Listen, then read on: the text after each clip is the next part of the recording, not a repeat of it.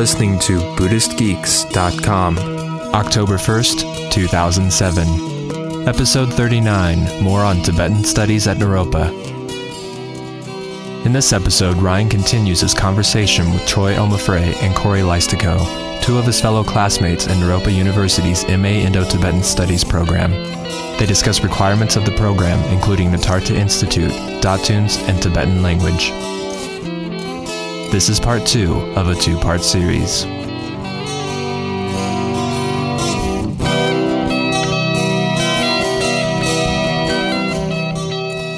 This episode of Buddhist Geeks is sponsored by the Do No Harm movement. To find out more about the Do No Harm movement and to receive a free Do No Harm bumper sticker and wristband, please visit www.donoharm.us.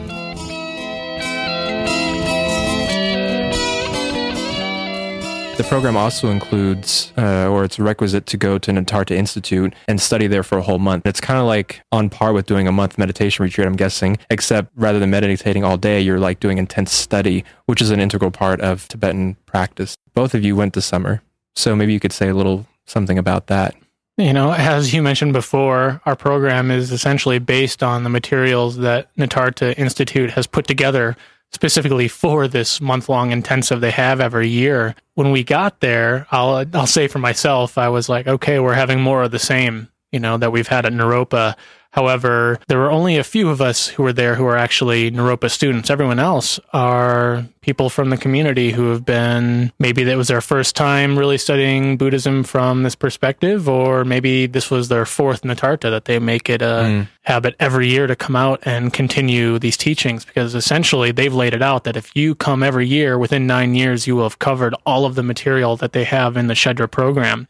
So it was interesting to all of a sudden come from our Naropa background, even after one year, and jumping in with people who've been studying this stuff for years to people it was their first time. However, they weren't necessarily academic students in the way that we think mm. of. They you can't say that they weren't uh, knowledgeable about the subject matter. We have quite a few different classes in there and found ourselves in many different amazing conversations with people who had full-time jobs the rest of the year, but they devoted a good month out of every year studying this stuff and had a very unique perspective and unique insight on some of these things. So it was an interesting experience. I think of the, some of the specifics like classes six days a week, eight in the morning until six at night, rushing to lunch, rushing back from lunch, and then studying as hard as you could at night to get ready for the next day. Six Joyful. days a week. Can't wait for that. okay, um, but it was fun. It's oh, fun yeah. too, though. It's uh, how can it be fun? Well, you know, you did the. It wasn't as it, you're not graded, so there's not this pressure. If you have this anxiety about grades, it just goes out the window, and that I know that helps me. So yeah. then you just do the best you can, and uh, but the thing is, it's just the intensity. After four weeks, I moved different. I, I really, it really changed my mind about things mm. for a while, at least, mm. until the spell wore off. But you can do as much or as little as you want to it in a tart, which was cool. Corey and I took, I suppose, an elective Tibetan class. Yeah. Tibetan uh, spoken, spoken Tibetan, and literary Tibetan. Mm-hmm. And that was really neat because we get to break away from Phil and we got to work with Mark Siebold. So that is there. That's an amazing component, I thought. Yeah, maybe we could say something briefly oh. about the Tibetan language study. Um, so both the master's program, you can either study Tibetan or Sanskrit, and Tibetan seems to be the stronger of the two programs. I don't know if that's 100% accurate, but I Phil is pretty um, intense with Tibetan study, and he comes straight from UVA. I'm forgetting the teacher's name there. He studied under um, Hopkins. Hopkins, Jeffrey Hopkins, which Tibetan folks probably know. He has all kinds of books. So Phil teaches our Tibetan courses, and then now um, Sarah Harding is going to be teaching Tibetan four and six, at least from here on out. People might know Sarah Harding because she's published some books too, and she's a Lama. She was one of the primary students of Kalu Rinpoche, a translator for him and a lot of other folks. The book that I know of is on Chöd practice. So we have a little bit of a mix, and the study, as I mentioned, is quite intense. So Phil gets very detailed with the Tibetan study, very intense grammar. And at the same time, I felt he's done a really good job of trying to help us integrate that through other classes and through our own practice too. It's not like we're just studying a text coldly. I don't know what your feelings are so far. You've I'm a little bit further in the Tibetan, but you've had at least a semester where you translated part of the Jewel Ornament of Liberation. As you were talking there, I was just realizing the diversity of Tibetan language experts and translators that we have been exposed to. Yeah. you know, and being in Boulder is interesting too because there's a, you know, there's Jules here and uh, Phil, and then we go to Nitartha and there's Mark Siebel. And so you're getting different points of view and you're talking to people who've been working within the Tibetan language for 20 plus years or whatever. That's very rich. And, you know, if uh, Naropa was at some other place in the world, it wouldn't work as well, I don't think. Yeah, that's true. Maybe that's why there's concentration here, I suppose. Yeah. Mm-hmm. It seems in our particular program, the Shedra program, at least in our year, everybody who came in also studied Tibetan. Yeah, we lucked out. Yeah, whereas I know the history of religions track of the Indo Tibetan Buddhism. I don't know if any of them are studying Tibetan. Maybe I think there are a couple now, but they may focus on Sanskrit or maybe not even language at all. Whereas it seems like we're jumping into a traditions view. There's already just this heavy emphasis on understanding you know, at least some kind of Tibetan language. The fact that we're studying Tibetan language as well, on top of the Shedra, really, I think, adds to the depth of the program. Yeah. I can't imagine studying this Shedra program without studying Tibetan because it just seems like oh, they yeah. just help each other and it just adds more and more depth to everything we're studying. It seems like all the Buddhist traditions have this challenge in the West that we're trying to get text translated and, and then not only translated, but into the terminology that we all understand. We're like half and half. It seems like we've gone quite far and getting English translations. Um, yet we're still really reliant on trying to understand what everyone's trying to tell us. I've found that I understand much more having studied the language because the language is like just infused with Dharma. I mean, like that's kind of the cool thing about the Tibetans, at least because they were just walled off in their own little Buddhist land and like their whole language is just Dharma filled and understanding some of those words and the phrases and sentences and how they think about things has actually helped me in my own practice in an indirect sort of way certainly challenging. It's kind of like this arduous process. It's like, damn, I have to go study Tibetan language in order to practice it. But someone has to do it if we want to get it over here, you know, and mm-hmm. into English language. I just wanted to add that even in the non Tibetan language courses, all the classes actually contain opportunities to apply your Tibetan. Right. And that was the kind of the nice thing about the three of us. We all entered into the core classes together and we're all studying Tibetan language. And so that allowed us to go into more Tibetan in our other classes because there's no one being left out. Oh, so right. like when we were in Mind in Its World with Lama Tempa, we could just go all day along with Tibetan. So that doesn't always happen. It's not always just Tibetan I don't students. think so. Actually, our first semester we didn't. And so some students were annoyed because we kept going into Tibetan. well, too bad for them. yes. So if you come to our program, we're hard asses and we don't care what you think. We're kind of elitist. You got to watch out. yeah, it is true. We and the there is a hierarchy. And the classes are, are a bit small, so that's kind of a good thing. So you really get really intimate with uh, Lama Tempa and Phil. Um, the program is expensive, but they have new scholarships available that are pretty fat, or at least they're on the process of that. I wondered if we maybe could say one little thing about conceptuality and practice, because this is something that we've studied or talk a lot about in our program because we're sitting here doing a lot of conceptual study and like, how does this tie into practice? Do you all have any opinions on that related to conceptuality and meditation? I wasn't afraid to conceptualize. I was ready to conceptualize, but mm. I think it's Phil and the rest of the crew trying to disabuse me of that. That was actually pretty neat. I, w- I never got any of that in any of my other classes. Even with Jules Levinson, who taught my classes back at Hamlin, we would never sit and contemplate or you know be encouraged to like a like a practitioner would. I felt the the key to that, which is I'm finding more and more appreciation for, I think, is the analytical meditation aspect that we have every semester, even if it's just a one credit class or the self and no self class that we had. It takes what we're studying academically in our classes and directly teaches us how to apply that to a practice. I mean, it may not, we're not sitting there doing yidam or deity practice here, right. like, you know, like a lot of Tibetan Buddhism is known for. Right. However, it's really bringing us close to understand, as the title says, the relationship between our mind and the world. Mm-hmm. And it, this foundational Buddhism really gives us so many tools to do that. Mm-hmm. Just through the Mind in Its World classes, it gives us array of vocabulary to use and and start labeling aspects of our mind. We may think that, oh, great, more labels. Do we really need to add more labels? However, mm-hmm.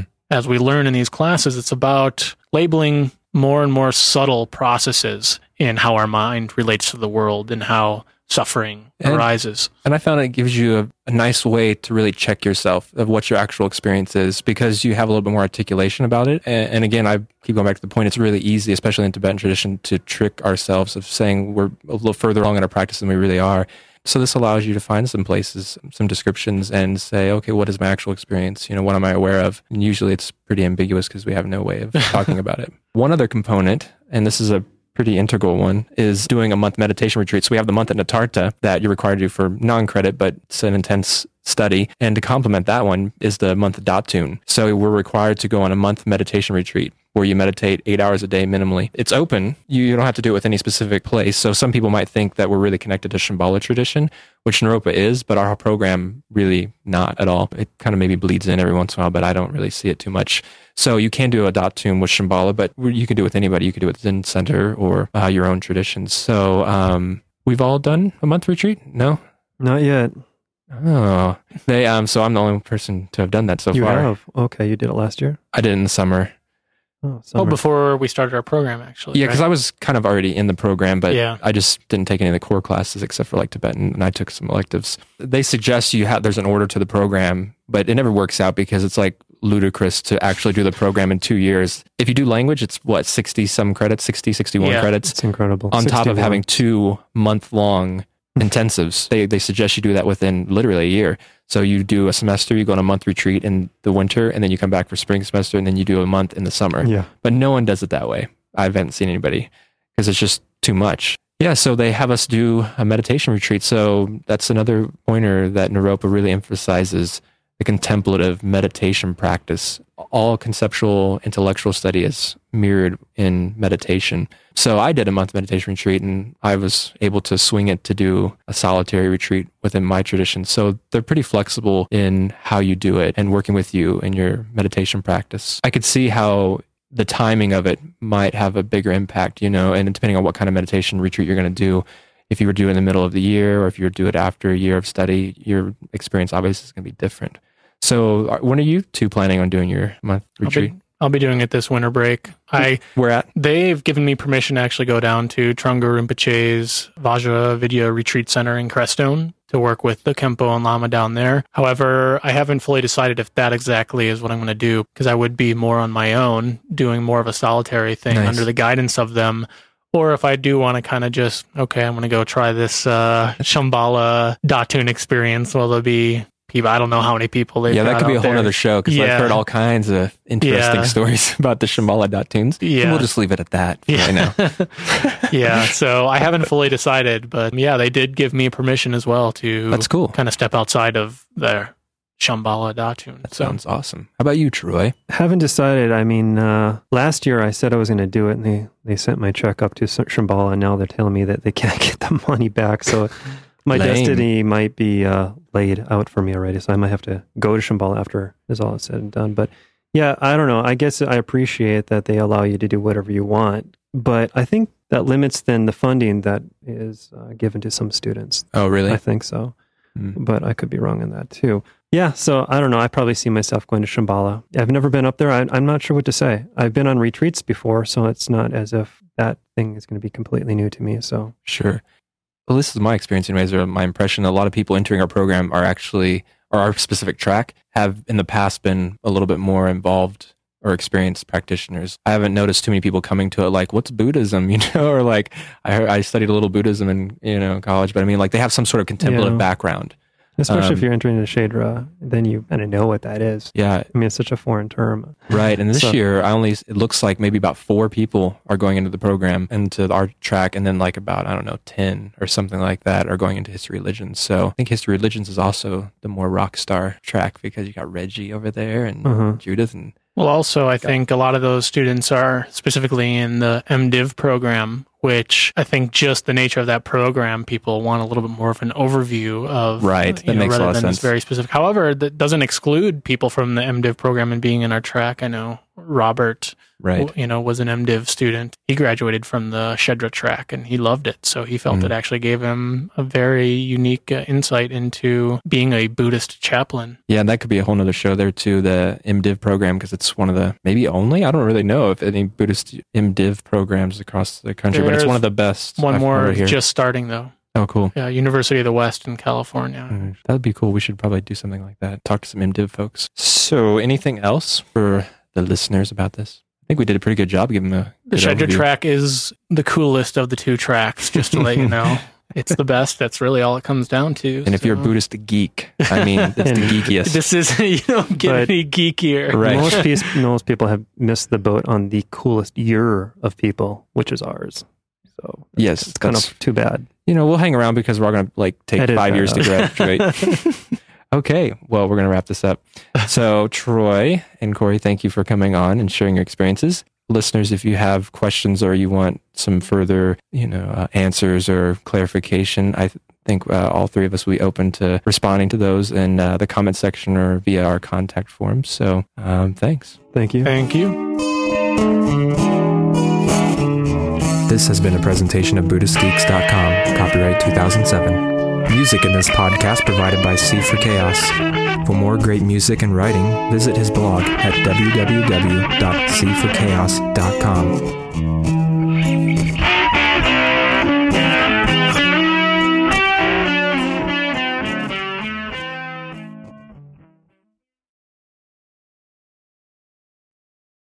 Join us for the fourth annual Buddhist Geeks Conference, hosted in partnership with Mindful Cyborgs and Shambhala Sun from October 16th through the 19th in beautiful Boulder, Colorado. This year's conference will be exploring the convergence of Buddhism with modern culture and technology through informative keynote presentations, idea packed TED style talks, self organizing community dialogues, and contemplative workshops and practice periods. This year's list of presenters includes the world's most quantified man, Chris Dancy, abbot of the Village Zendo in New York City, Roshi Pat Enkyo O'Hara, and pragmatic Dharma provocateur Daniel Ingram, as well as many others. For more information and to register, visit buddhistgeeks.com slash conference. After nearly a year in private beta, the Buddhist Geeks Network is now open for any independent practitioners who want to engage in interdependent practice. You can find out more about the Buddhist Geeks Network by visiting BuddhistGeeks.network. And if you'd like to join the community and join us in regular social meditation practice or other events that we host there in the network, all freely offered, you're very welcome to do so, again, by visiting BuddhistGeeks.network. Love to see you there.